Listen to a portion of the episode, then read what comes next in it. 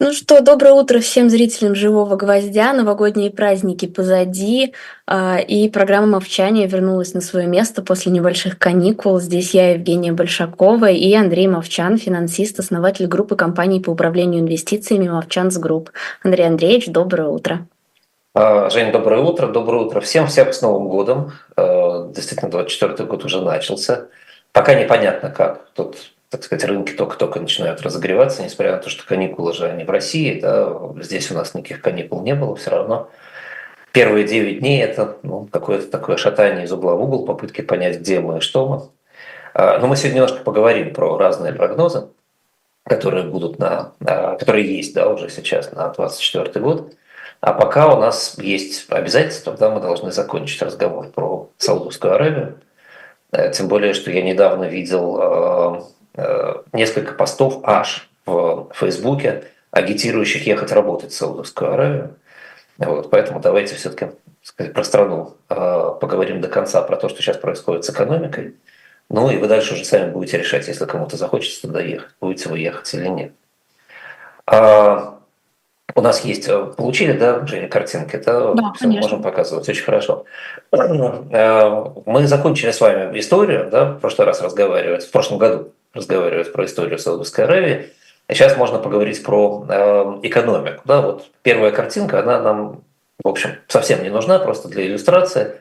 Это нынешнее разделение на э, провинции э, страны. Страна, напомню, величиной с э, Гренландию да, по своему размеру. Это, в общем, достаточно крупная страна. Э, я думаю, что если вы приглядитесь, вы увидите, что провинции сегодня устроены ровно так, как устроена была Саудовская Аравия последние ну, может быть, 9 тысяч лет. Да, то есть есть ряд провинций, которые тянутся вдоль Красного моря, в предгорье, в горах, и огромные территории э, за этими горами, которые выходят к Персидскому заливу или, или дальше выходят с одной стороны к Иордании, с другой к Йемену и Оману, которые значительно меньше населены, там значительно меньше инфраструктуры, там значительно меньше жизни, и э, мы сейчас будем дальше говорить о развитии Саудовской Аравии, по крайней мере, планируем, оно, конечно, все идет вокруг Красного моря, поскольку эти территории значительно более э, обживаемы, наверное, так по-русски надо это сказать. Вот. Население Саудовской Аравии э, где-то 35-37 миллионов человек. Я не зря называю две цифры. Если вы откроете авторитетные источники демографические, это вы получите весь диапазон цифр в пределах 35-37 миллионов, видимо, не очень хорошо с переписью населения в Саудовской Аравии. Это 46 место в мире, достаточно крупная страна. Это примерно Ангола, а, такое же население у Мозамбика. И, кстати, у Йемена примерно такое же население по размеру, хотя Йемен, естественно, значительно меньше. А, в Перу или Афганистане население чуть больше, а вот в Алжире меньше в полтора раза. Да, вот это примерно как на так сказать, демографической карте Саудовская Аравия выглядит. Рождаемость в стране не очень большая. Это почти 2,5 ребенка на женщину, чуть меньше, 2,46. Это вообще 81 место в мире. То есть где-то примерно в середине списка. А, примерно так же рожают женщины в Парагвае, в Камбодже. А, в Алжире это 2,8, в Иордании 2,7. А, в Израиле, кстати говоря, 2,9. Да, это к вопросу том Израиль это Ближний Восток или это Европа. Меньше рождаемость Турции где-то 1,9, в развитых странах где-то 1,6, 1,8 сейчас рождаемость. Ну, в России, я думаю, что вы все знаете, 1,5. Россия страна, медленно теряющая популяцию. То есть 2,46 это не, не очень много в реальности. Да, и угрозы перенаселения Саудовской Аравии точно нет. 60% коренного населения, то есть граждан Саудовской Аравии, сейчас составляют эм, э, саудовские арабы, собственно. Да, то есть уроженцы этой страны, потомки ее обитателей, хотя бы в третьем поколении. Э, всего 60%. Обратите внимание, миграция достаточно большая. 8% составляют сирийские беженцы, почти 2,5 миллиона э, сирийцев сейчас там живет. Как и в Объединенных Арабских Эмиратах э, много выходцев из Индии, Пакистана и Бангладеш. Э, почти 17% населения сейчас, да, это трудовые иммигранты оттуда.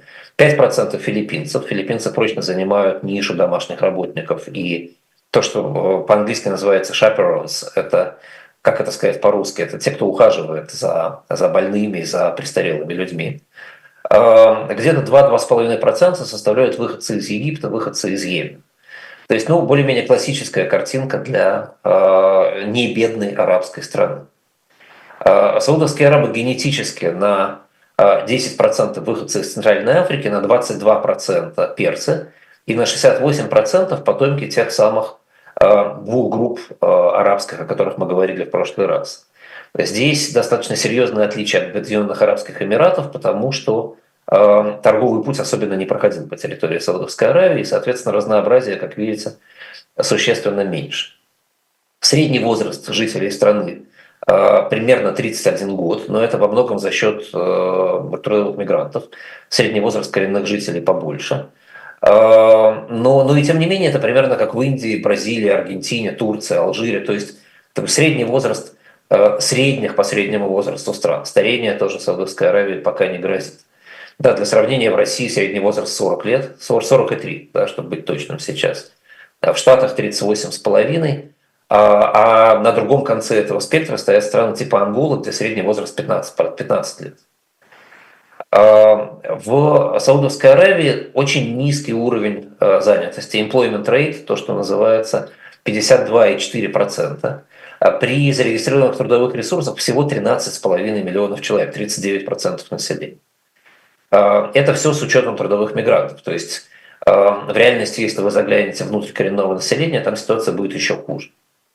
58% населения мужчин, это тоже, естественно, за счет мигрантов. Если помните, в Саудовской Аравии там ситуация еще более в этом смысле перекошенная.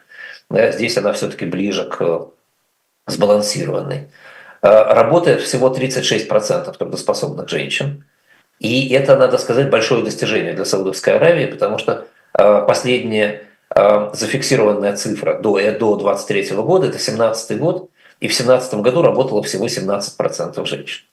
То есть МБС, да, если помните, кто это такой, Мухаммед бен Салман сделал очень много для того, чтобы женщин в плане труда уравнять в правах. видите, такое резкое движение за всего лишь 6 лет. Э, ВВП э, Королевства Саудовской Аравии в 2023 году э, около 1 триллиона долларов. Здесь правильно сказать будет, потому что мы еще, естественно, конечных цифр не знаем. Это оценка, сделанная по 10 месяцам, ну, ну примерно там, учитывая, что нефть была более-менее стабильной, туда-сюда ходила, это примерно будет так. Это 19 э, место в мире, э, чуть меньше Нидерландов. Э, опять же, вот сравнивается да, эффективность экономики. Чуть меньше Турции, чуть больше Швейцарии и примерно половина канадского ВВП. С Канадой почему я специально сравниваю? Потому что Канада – это страна примерно с таким же населением, 30 миллионов человек, и тоже страна, богатая природными ресурсами. Да, и, и, и здесь хорошо можно сразу на этой картинке увидеть, насколько а, больше ВВП у э, индустриально развитых стран, у стран, которые построили диверсифицированную экономику. На человека 32 тысячи долларов. А, это примерно как Испания или Словения, да, то есть вполне, вполне европейский ВВП, если мы с вами забудем о его источниках. А, чуть меньше Кореи и Японии, чуть больше Тайваня и, и чуть больше Эстонии. Кипр которого я гражданин, да, и на котором сейчас живет очень много русскоязычных, это 35 тысяч долларов на человека. Да, вот, значит, те, кто как-то вокруг Кипра и кто знает, как живет Кипр, может, могут сравнить, как выглядит ВВП Саудовской Аравии на человека. Объединенные Арабские Эмираты 50 тысяч на человека, э, но там и нефти добывается немножко больше на человека, чем в Саудовской Аравии. Израиль 53 тысячи на человека, вообще без нефти, немножко газа. Норвегия много нефти, много газа, мало людей, 100 тысяч долларов на человека. Да, вот, вот тоже такая, кстати, картинка. Э, Россия, эм, ну, сейчас мне сложно сказать, какой в 2023 году будет ВВП на человека, потому что очень пляшет курс рубля, и, и экономика очень пляшет, да, но э, мы привыкли говорить, что это где-то там 12 тысяч долларов на человека э, по историческим временам, да, недавно. Страна нефтяная, э, ВВП на 40% обеспечивается добычей нефти. Э, в России это 17%, то что последние данные более-менее достоверные у нас есть. 40% ВВП от добычи нефти – это гигантская доля. Здесь мне можно сделать лирическое отступление, просто немножко осмыслить, что такое ВВП. Да? Ведь ВВП – это совокупность всех прибылей. ВВП – это не только то, что страна отправляет на экспорт, ВВП – это не только основной продукт, ВВП – это э, все social services, ВВП – это а, не знаю, там, производство хлеба для того, чтобы люди ели, ВВП – это дороги, ВВП – это весь транспорт, ВВП – это доходы государства, в том числе, это налоги со всего. ВВП, там, там школы образуют ВВП, в, в Британии школы образуют больше 1% ВВП, кстати говоря, дохода школ. Вот, и так далее. То есть, когда у вас нефть 40% ВВП, а в развитых странах сервисы составляют примерно там 60-70% ВВП, да, представляете, какой перекос здесь, да, насколько на самом деле в стране э, не развито все остальное э, для того, чтобы 40% ВВП составляла добыча нефти, даже если она очень большая. Э, Саудовская Аравия добывает чуть более 10 миллионов баррелей нефти в день. Это, ну, опять же, цифры эти колеблются в мире, да, но это плюс-минус 10% от мировой добычи. Штаты добывают где-то 11,6, Россия 10,5, и тоже, да, сейчас эта цифра там мигрирует. Канада 4,5, 4,6, Ирак 4,3, Китай 4 миллиона добывает, Объединенные Арабские Эмираты добывают 3 миллиона.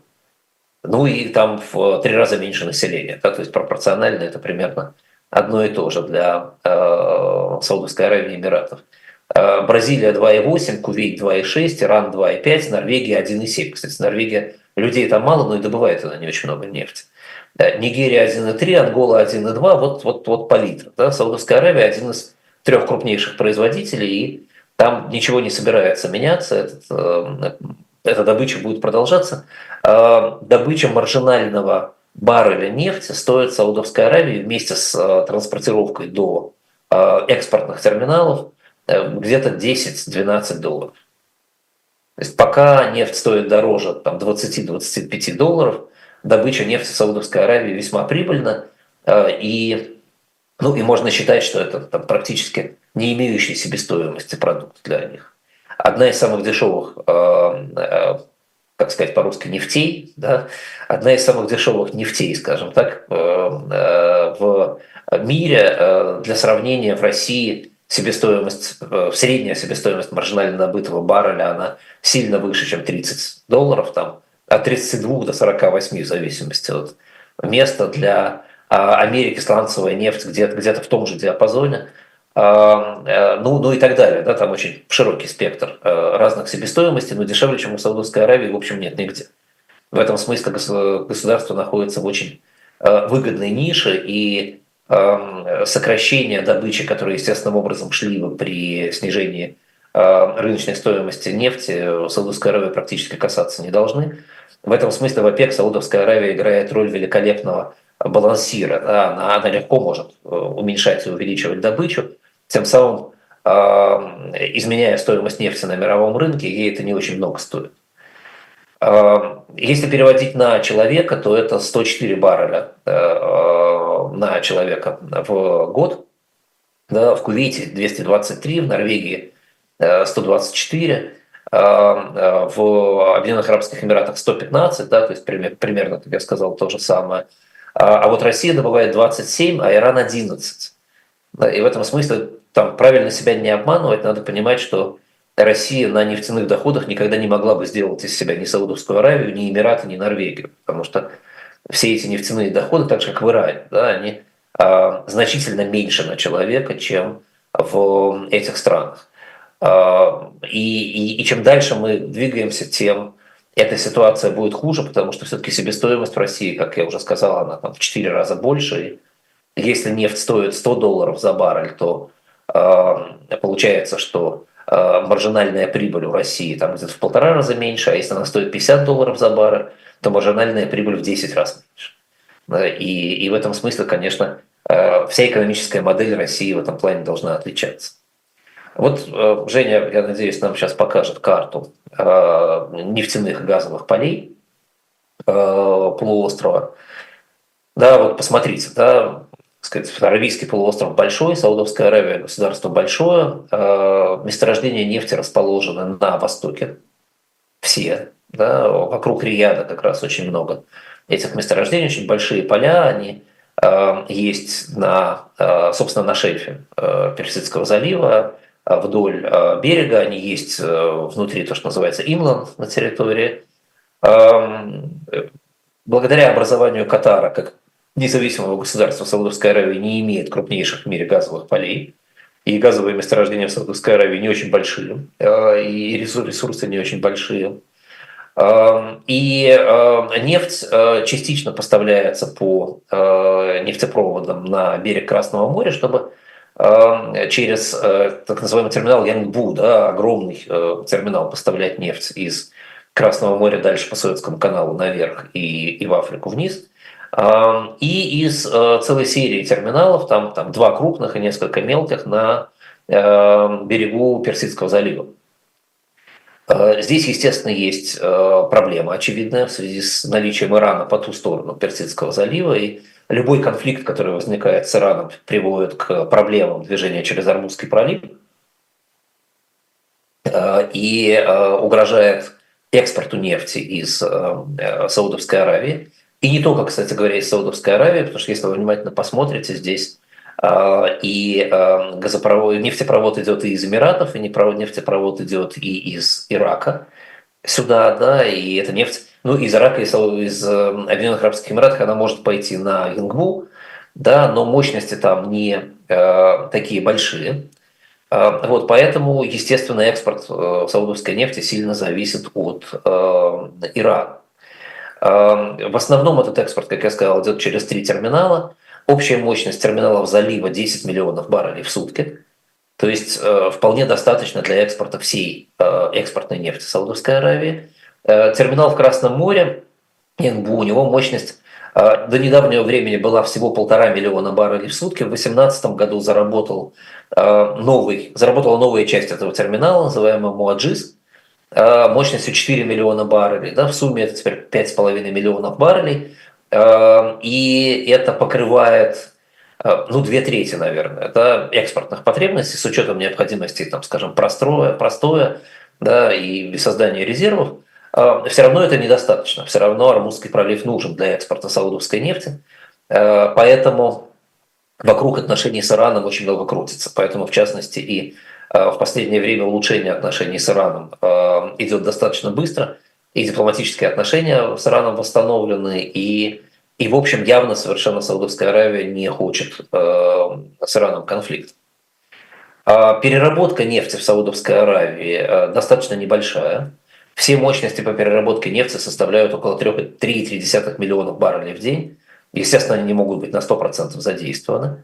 Эм, это меньше одной трети от производства. И если это сравнивать с другими странами, то вот в Индии, например, крупнейший нефтеперерабатывающий завод э, в Джамангаре, он эм, перерабатывает э, миллион с четвертью баррелей в день. Да? То есть два таких завода – это все мощности эм, Саудовской Аравии. Вот, соответственно, Э, страна э, зависит в том числе от импортного топлива, несмотря на то, что она производит так э, много нефти, так много нефти отправляет на экспорт, страна вынуждена закупать топливо, примерно 10% топлива страной закупается. Следующий график, вот, ну это такая иллюстрация скорее, как Саудовская Аравия живет относительно нефти. Что здесь интересно? Да, значит, я вот поставил крестик красный, видны красные крестики, да, Жень? Вот. Это позиция 2022 года. 2023 года у меня еще данных нет. Но 2023 год будет э, примерно такой же, как 2022, может быть, чуть, чуть меньше цифры. Да, вот э, смотрите, да, ВВП, э, если брать весь период от 2005 до 2022 года, вроде бы, да, там, так сказать, зависимость Э, падала, и 2005-2010 это там 50%, 2017-2022 это 25% в зависимости от нефти. Э, ну, почему я сказал 40? Да? Я сказал 40 на самом деле потому, что 21, 22, 23 год в среднем будет где-то 40%, а чисто 22 выше 50%. Откуда берутся маленькие цифры? Низкая цена на нефть 17, 18, 19 годов. И то же самое 2005-2010, там очень высокая цена на нефть, и поэтому такая зависимость ВВП.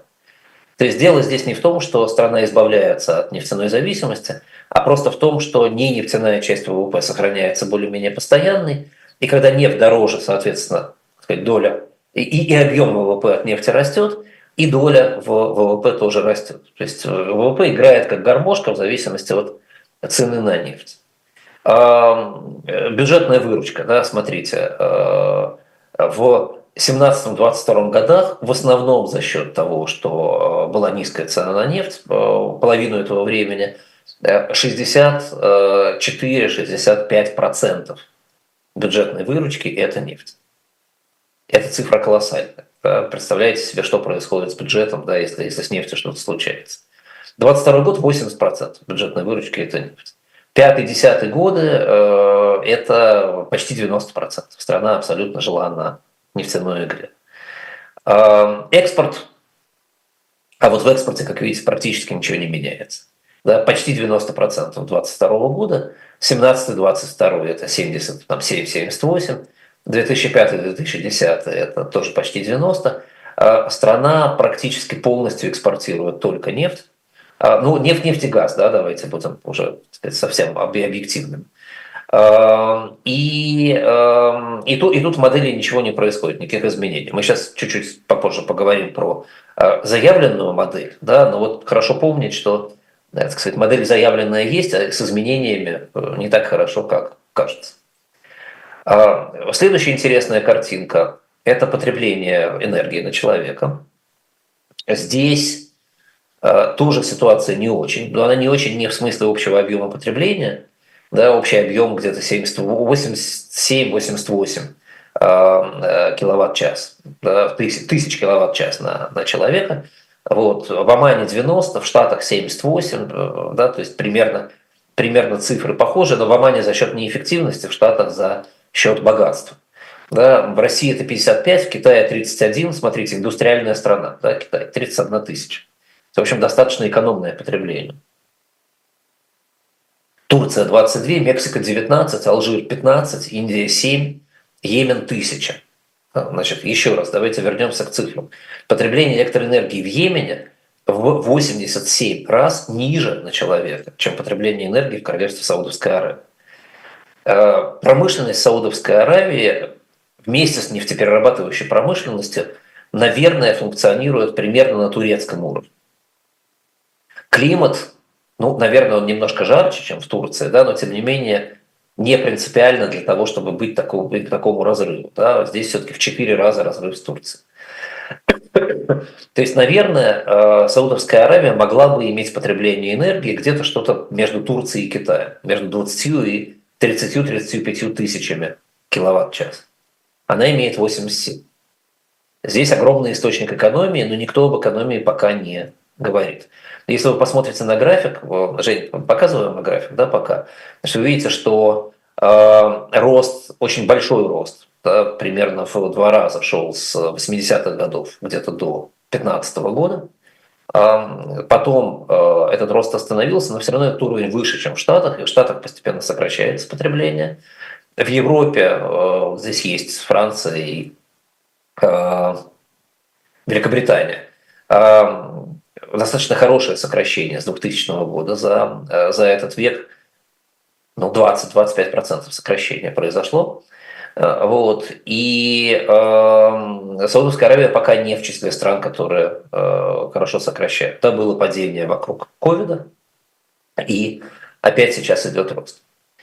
Э, при этом э, Саудовская Аравия является одним из крупнейших производителей электроэнергии в мире, 11 тысяч киловатт-час на человека в год. Это примерно столько же, сколько США, Канада, Финляндия, Австралия. То есть ну, страна с мощными, современными мощностями по производству электроэнергии. А вот Россия, кстати, для сравнения производит 5 тысяч. Хотя Россия считается мощнейшей электроэнергетической державой, да, но вот видите, а, здесь цифра в два раза меньше. Да, вот тут уже есть карта, которая показывает цветом, где, где сколько чего производится, и вот это зеленое пятно Саудовской Аравии на фоне всех остальных стран региона, оно, конечно, достаточно remarkable.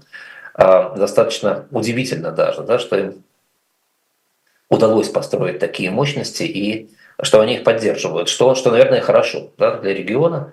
Но, но это, как видите, в потреблении энергии никак не отражается, это не экономит потребление.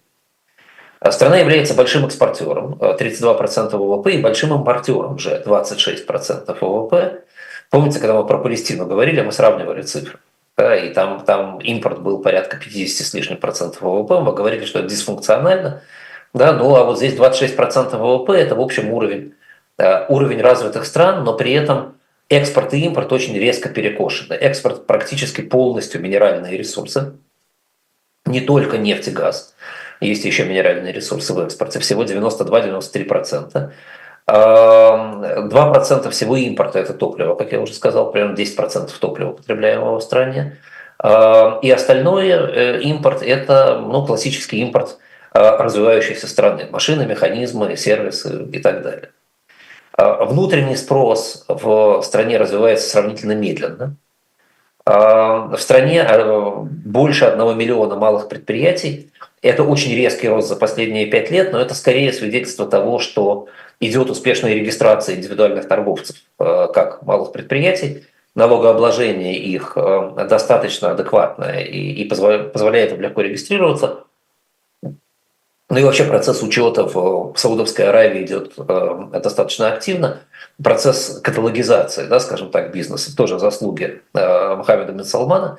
Вот, поэтому здесь не надо обольщаться. Как и в Китае, в Саудовской Аравии есть проблема с внутренним потреблением. Оно лежит либо в области luxury, либо, э, либо нигде. Да, точно так же, как в Китае. Расслоение очень высокое, в отличие от Эмиратов, э, и это накладывает свой отпечаток. Э, ну вот есть картинка такого классического там Transformation Radar, да, BTI делает эти картинки.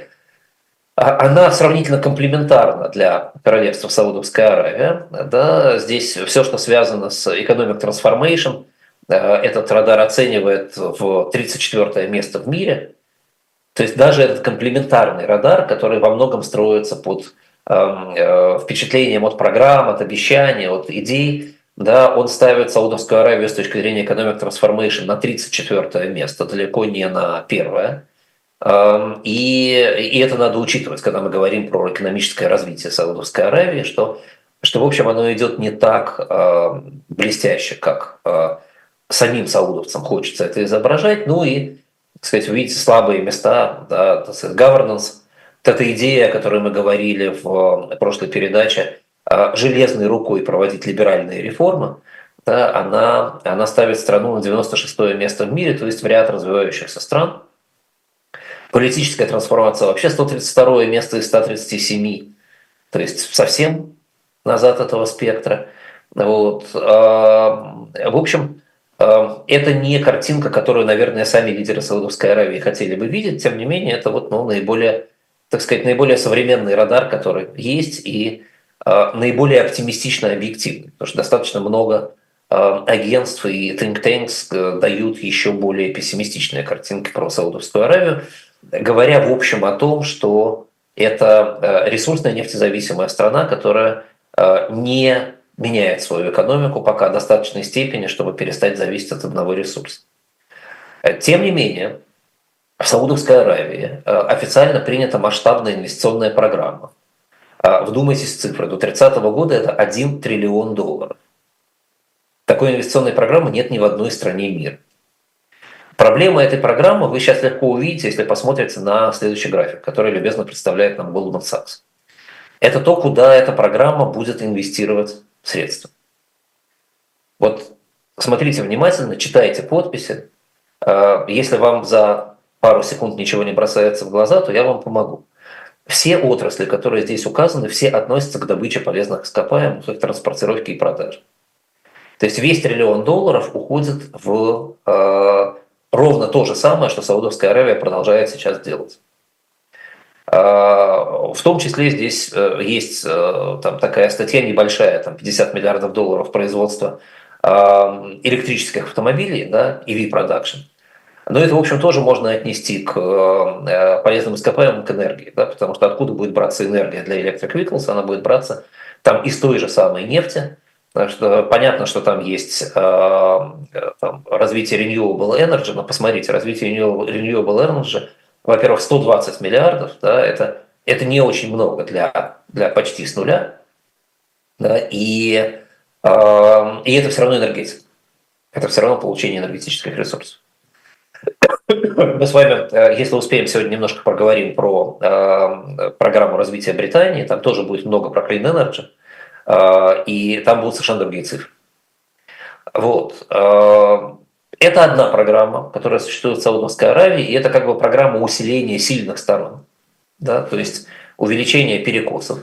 Вторая программа, которая есть в Саудовской Аравии, это написанная лично по поручению МБС – программа э, «Видение 2023», э, программа, которая, по сути, декларирует переход к современной экономике в Саудовской Аравии.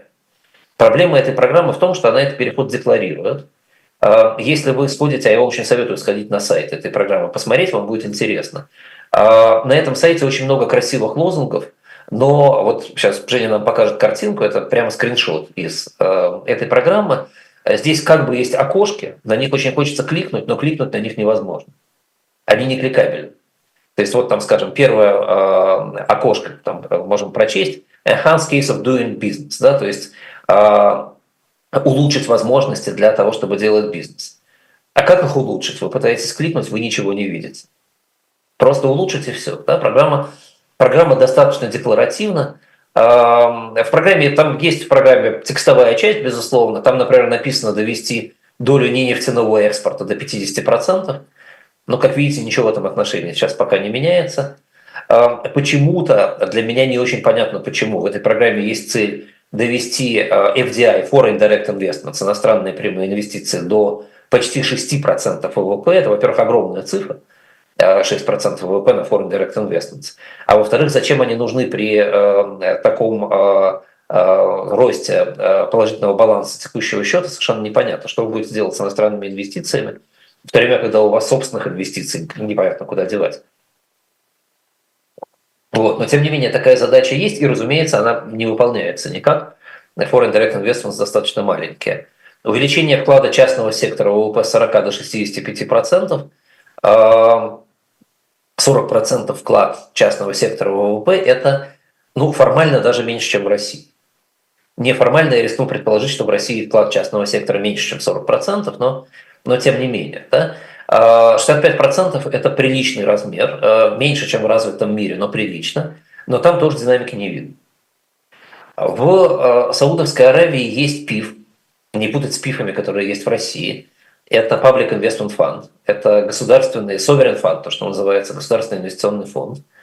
Эм, в программе Vision ставится задача довести его до полутора триллионов долларов. Сегодня он 700 миллиардов. И вот следующая картинка, которую Женя может показать, это э, где находится ПИФ в ряду других суверенных фондов. Несмотря на то, что Саудовская Аравия, казалось бы, должна быть одной из самых богатых стран мира, суверенный фонд, как видите, скромный, он по размерам меньше, чем второй по размерам суверенный фонд Китая, э, меньше, чем э, фонды э, кувейтский, да, меньше, чем фонд Абу-Даби, меньше, чем норвежский, естественно. Норвежский самый большой в мире. Вот. И этот фонд немножко отличается от других фондов. Во-первых, он создан не так давно, он создан только в 2015 году, ровно когда к власти пришел Салман, да, и, и его сын начал заниматься э, экономикой. А этот фонд создан не из налоговых поступлений и не из поступлений от бизнеса, а он в основном сложен из передачи туда долей, долей предприятий, которыми владела уже королевская семья. А доля в Арамко 180 миллиардов, доля в Saudi National Bank, доля в Saudi Telecom да, и так далее. В этом фонде 140 миллиардов выделено в, инвести... в инвестиции в новые индустрии, и основная масса инвестируется в гейминг. Ну, вот такие новые индустрии. Да? 35 миллиардов – это инвестиция в новый город. Мы чуть-чуть поговорим с вами в завершении разговора про Саудовскую Аравию об этом новом городе. Он называется Неом. Вот. И что интересно, вот другой график, если Женя покажет – если посмотреть на э, долю инвестиций, которые этот фонд делает внутри страны, э, то э, она, она, она очень большая. Да? Вот сравните опять же с норвежским фондом. Норвежский фонд вообще не инвестирует внутри Норвегии. Тимасок 27% инвестирует внутри Сингапура. Мубадала 23% внутри Объединенных Арабских Эмиратов. ПИФ инвестирует почти 80% внутри собственной страны. То есть это фактически фонд развития Королевства Саудовская Аравия. Фонд удивительно всеядный. Он покупает самые разные вещи. Среди покупок есть бизнес по лизингу самолетов, например, доли в сотовых компаниях. Он скупает контракты футболистов. И даже, вот мы сегодня будем говорить о прогнозах на 2024 год, даже Сакса Банк предположил, что в следующем году этот фонд купит э, Лигу чемпионов, просто футбольно, э, и попытается создать World Champions League. А, вот. Э, ПИФ э, на меньше, чем 20% управляется внешними менеджерами. В основном управление осуществляется самой королевской семьей. Ну и тоже, если вы сравните, например, с другими фондами, а норвежский фонд тоже фактически управляется in-house, да, а другие фонды, вот следующая картинка, они управляются совершенно по-разному. Вот. Например, кувейтский фонд управляется почти полностью э, менеджерами, которые находятся вне страны. Да, вот. Утверждается, что этот фонд генерирует 8% годовых, но это в основном за счет переоценок тех же самых компаний типа Арамка. Норвежский фонд генерирует 6,5%. Э, к 30 году, конечно, таким образом достичь полутора триллионов не получится, но э, через вложение, например, э, еще доли в Арамко это сделать можно. То есть здесь проблем, наверное, больших не будет.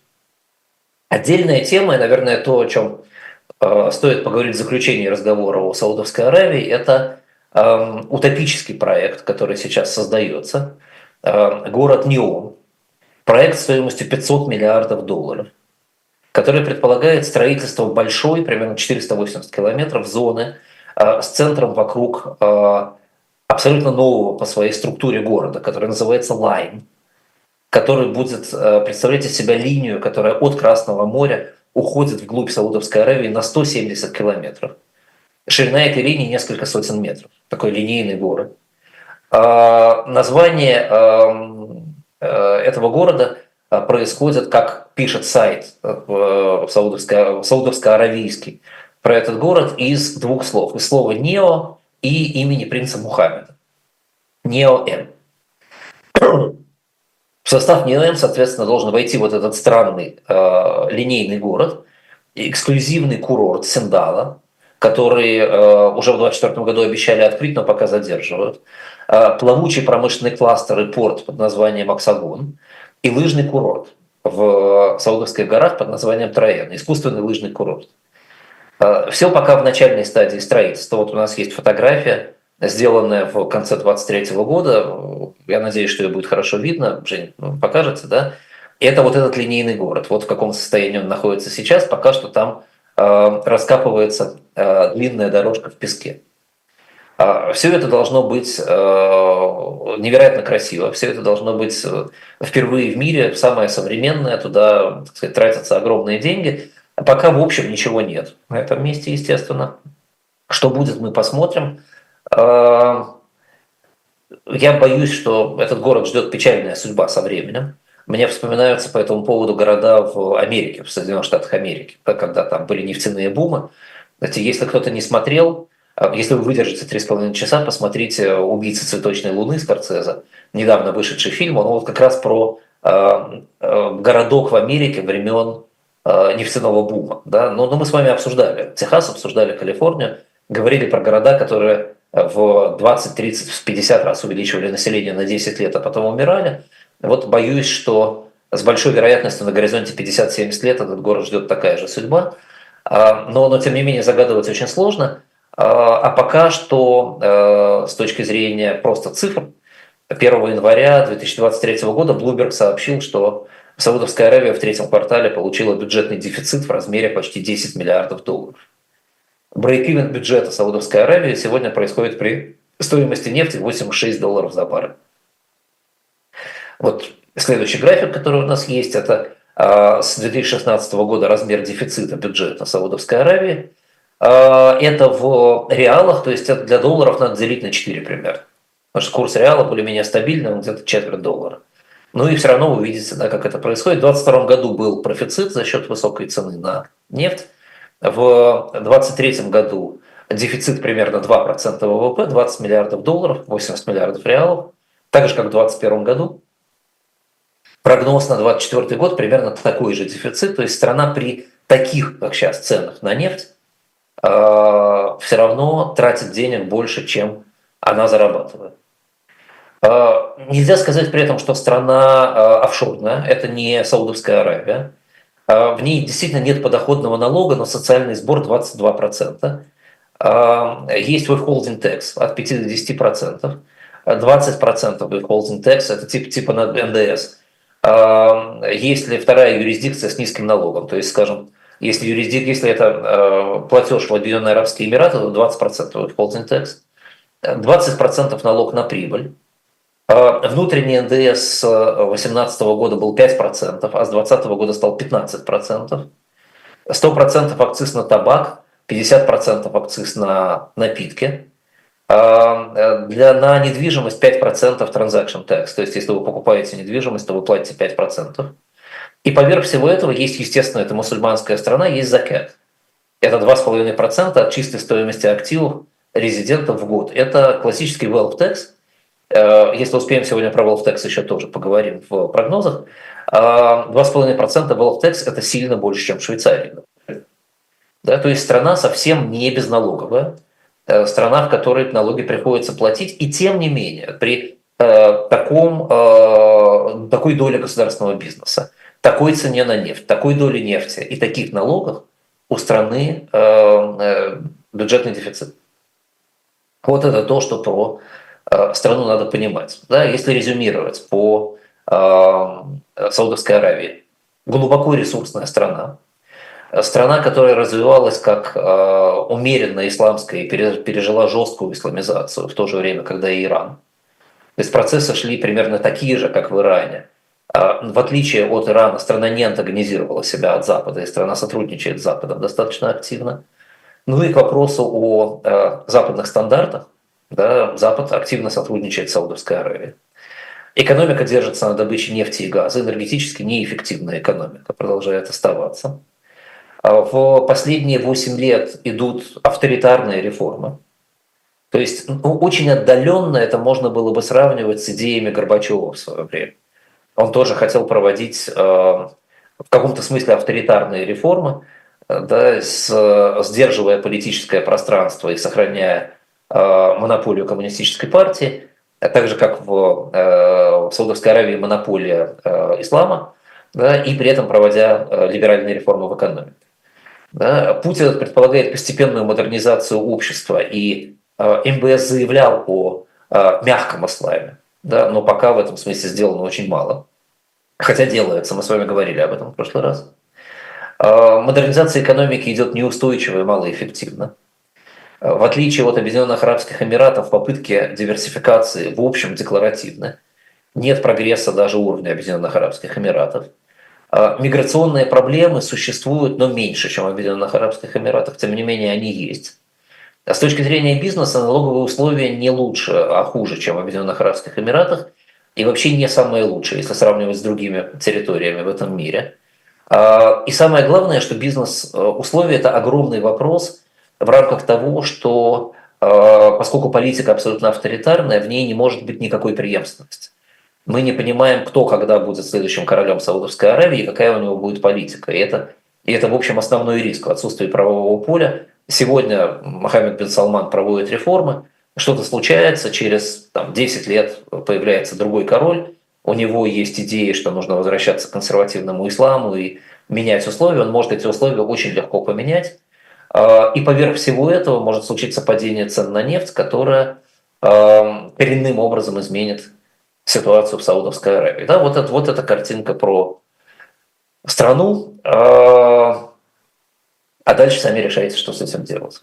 Да, еще раз, есть очень много людей, которые сейчас призывают ехать в Саудовскую Аравию, работать, и туда едут люди работать, безусловно, и едут со всего мира. Саудовская Аравия дает как бы очень хорошие возможности стартаперам, людям, которые делают стартапы, они инвестируют деньги почти без разбора во все, при условии, что э, ты перевозишь свой бизнес э, в, туда, в Рияд, да, грубо говоря, или в другой город Саудовской Аравии.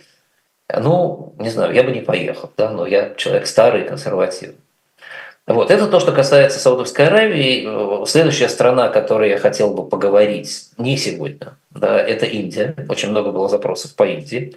Очень удивительно интересная экономика, и, как обычно, естественно, я буду очень критичен, да, но, но тем не менее. Вот. А пока, поскольку у нас первый э, день, э, первая наша встреча в году, надо, наверное, поговорить немножко о э, прогнозах на будущий год.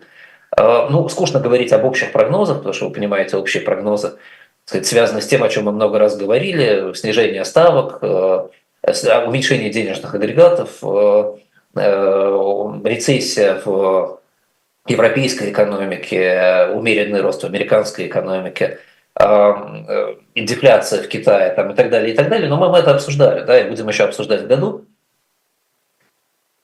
Мне хочется немножко поговорить про страшные прогнозы, так называемые, на всякий случай, которые делаются обязательно на рубеже года и которые говорят, вот, внимание, да, очень внимательно постарайтесь понять, что это такое, потому что люди часто не понимают. Страшные прогнозы – это не то, что в реальности ожидается в году. Страшные прогнозы – это маловероятное явление, которые, тем не менее, если случатся, очень сильно будут влиять на ситуацию. В данном случае произведение вероятности на импакт, оно все равно значительное, но вероятность все равно очень маленькая. Поэтому э, не надо, прослушав то, что я скажу, говорить, а, это невероятно. Да, это невероятно, это правда, я знаю. И тем не менее, если это случится, это повлечет за собой очень серьезные изменения. И поэтому это надо держать в голове. Э, страшные прогнозы делают э, обычно несколько разных агентств. Э, самые известные в России – это Саксобанк. Саксобанк в этом году ничего особо страшного, как это поразительно, не, не спрогнозировал. Да, но вот в частности один из прогнозов страшных Саксобанка – это прогноз, что Европейский Союз введет в 2024 году wealth tax – тот самый, который есть в Саудовской Аравии, тот самый, который есть в Швейцарии. А, действительно, в Европейском Союзе дефицит бюджетов большой. Действительно, как-то заполнять эти дырки нужно. Действительно, попытки заполнять очень неуклюжие. Сейчас даже вот последние новости, что э, э, называемый светофор, э, дискоалиционное правительство Германии попробовало увеличить налоги даже на фермеров. Да, то есть классическая священная корова Германии, люди, которых нельзя трогать, потому что они очень дорого производят местные продукты питания. Эм, они, они сейчас выходят на забастовки, они перекрывают дороги к аэропортам, потому что на них попробовали увеличить налоги. В этом смысле прогноз Саксобанка более разумный, чем, может быть, даже некоторым людям может показаться. 2% э, wealth tax, который они прогнозируют, даст э, от 150 до 400 миллиардов евро в бюджет Европейского Союза. Это от, от, от полутора до пяти процентов консолидированного бюджета. А, в зависимости от того, на каком уровне его останавливают, да, потому что они предлагают это сделать только на самых богатых. А, какие последствия этого могут быть а, прямые? Значит, ну, первое последствие – это падение стоимости компании из сектора luxury. Тот же LVMH, например, Сакса прогнозирует падение стоимости на 40% при этом, и другие компании, там, в том числе Luxury Cars Companies, да, могут сильно потерять в цене. Э, ну и миграция богатства из Европейского Союза, которая и так уже идет, да, а здесь она будет значительно более быстрой. Э, и, и в Штаты, и в Великобританию, и в Канаду, и в Австралию, и в Израиль.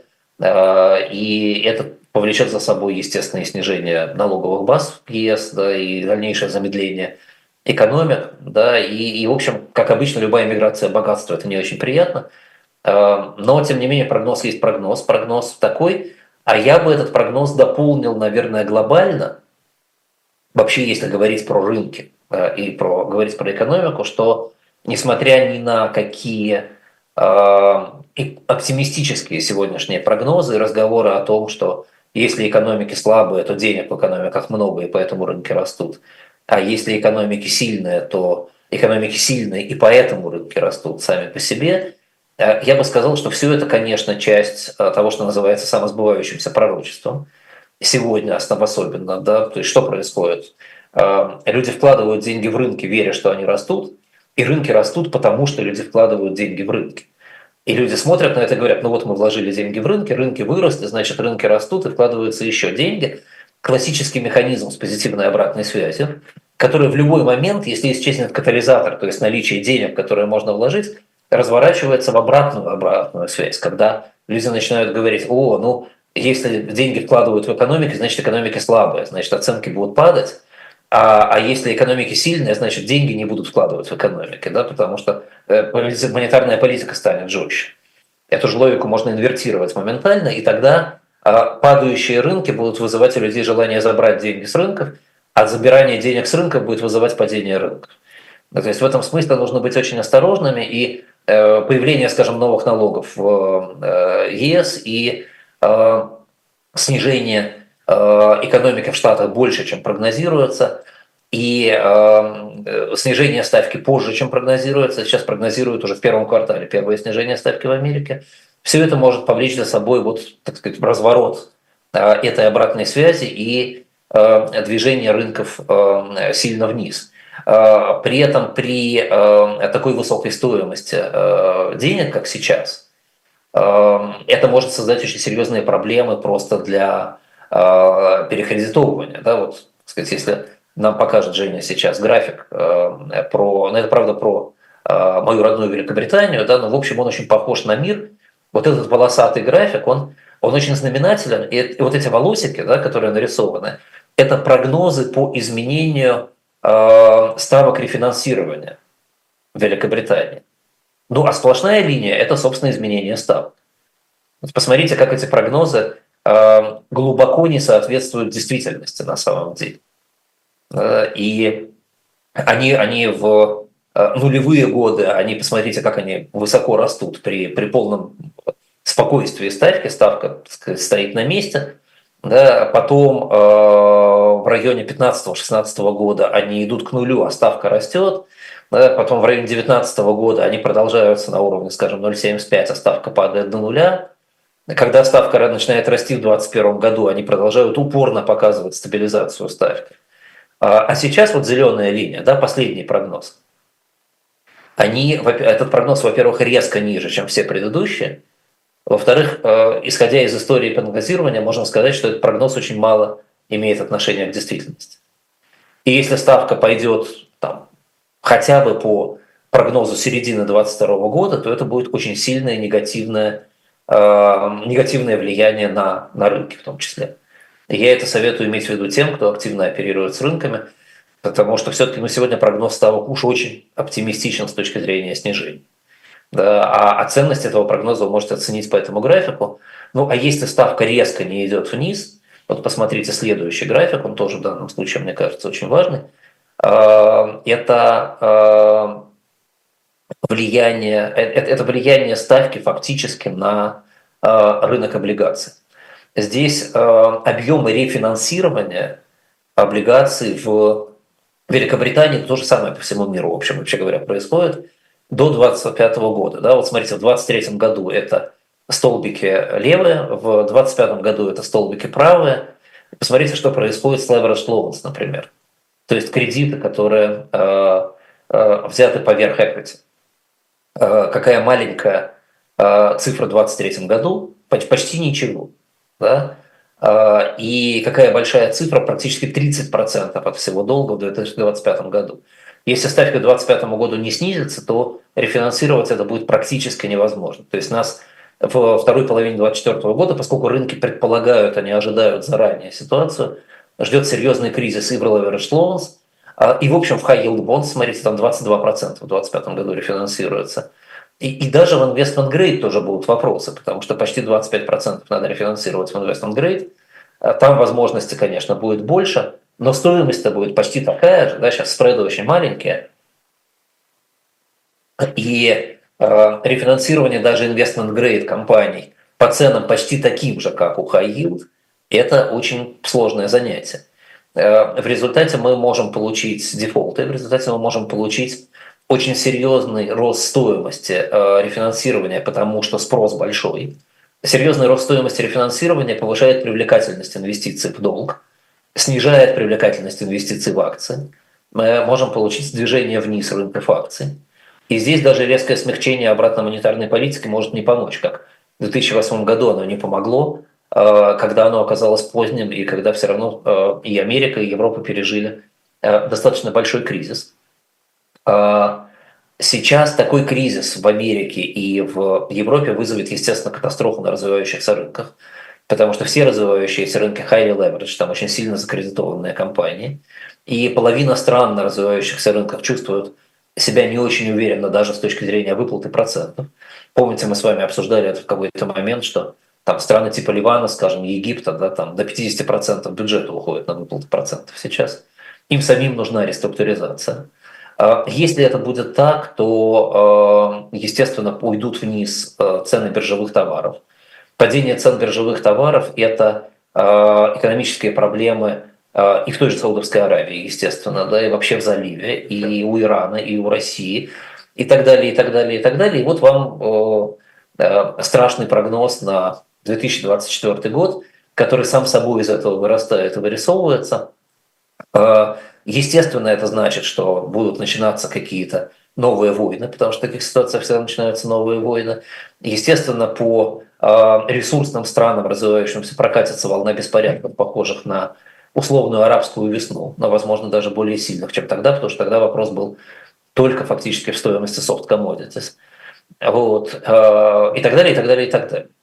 Если я вас э, испугал, то, наверное, в завершении сегодняшней передачи я должен сказать, почему все-таки этот страшный прогноз мало реалистичен. Мало реалистичен он, наверное, по э, одной глобальной причине. Сегодня управление денежными агрегатами в развитых странах очень гибкое. Э, тот же самый э, подъем ставок, который удался до 5,5 фактически процентов сейчас в Штатах и в Великобритании – а без катастрофы экономики, это очень серьезная заслуга а, монетарных властей, это очень серьезная заслуга а, и ФРС, и Центрального банка Англии, да и, в общем, и европейских центральных банков, которые смогли настроить монетарную политику так, чтобы она работала мягко и при этом работала. В Америке полная занятость, и это уменьшает возможности монетарной политики, но ни в Европе, ни в Британии полной занятости нет – и эм, там с этим можно обращаться легче. В Америке ВВП растет достаточно хорошо для того, чтобы можно было себе позволить ту монетарную политику, которую будет требовать рынки. И, наверное, самое главное, что в э, американском рынке очень заинтересованы власти Соединенных Штатов Америки, особенно перед выборами, потому что американские рынки за счет налога на э, capital gain э, наполняют бюджеты штатов. Э, и, и это очень важно. И, конечно, до ноября 2024 э, года никто не позволит этим бюджетам проваливаться. Э, если нужно раньше снижать ставку, то ее будут снижать раньше. Любое снижение ставки сейчас будет работать как подтверждение того, что рынки поддерживают, и поддержка этих рынков будет происходить уже в рамках той самой позитивной обратной связи, которая здесь возникает. Вот. Это вот, наверное, такой первый страшный, но маловероятный прогноз. Времени у нас с вами больше на прогнозы нет, хотя у меня еще есть э, в кармане достаточный их набор. Мы тогда начнем следующую передачу с них, и потом продолжим говорить про э, Индию. Ну и дальше будем втягиваться в этот год постепенно э, и разговаривать тоже про разные страны. Э, спасибо вам всем за внимание. Еще раз с Новым годом. Всем хороших рынков и э, хороших экономик. Ну и поменьше войн, конечно, и э, других конфликтов. Очень хотелось бы, чтобы в 2024 году закончились все войны, хотя среди страшных прогнозов есть как минимум четыре больших военных конфликта старых и два новых. Э, и об этом нам придется поговорить через неделю. Спасибо. Спасибо большое, Андрей Андреевич. Андрей Мовчан, финансист, основатель группы компаний по управлению инвестициями Movchan's Group. Я Евгения Большакова. А вы подписывайтесь на «Живой гвоздь», чтобы не пропустить в следующий вторник э, новый выпуск «Мовчания». Всего доброго. Всего хорошего.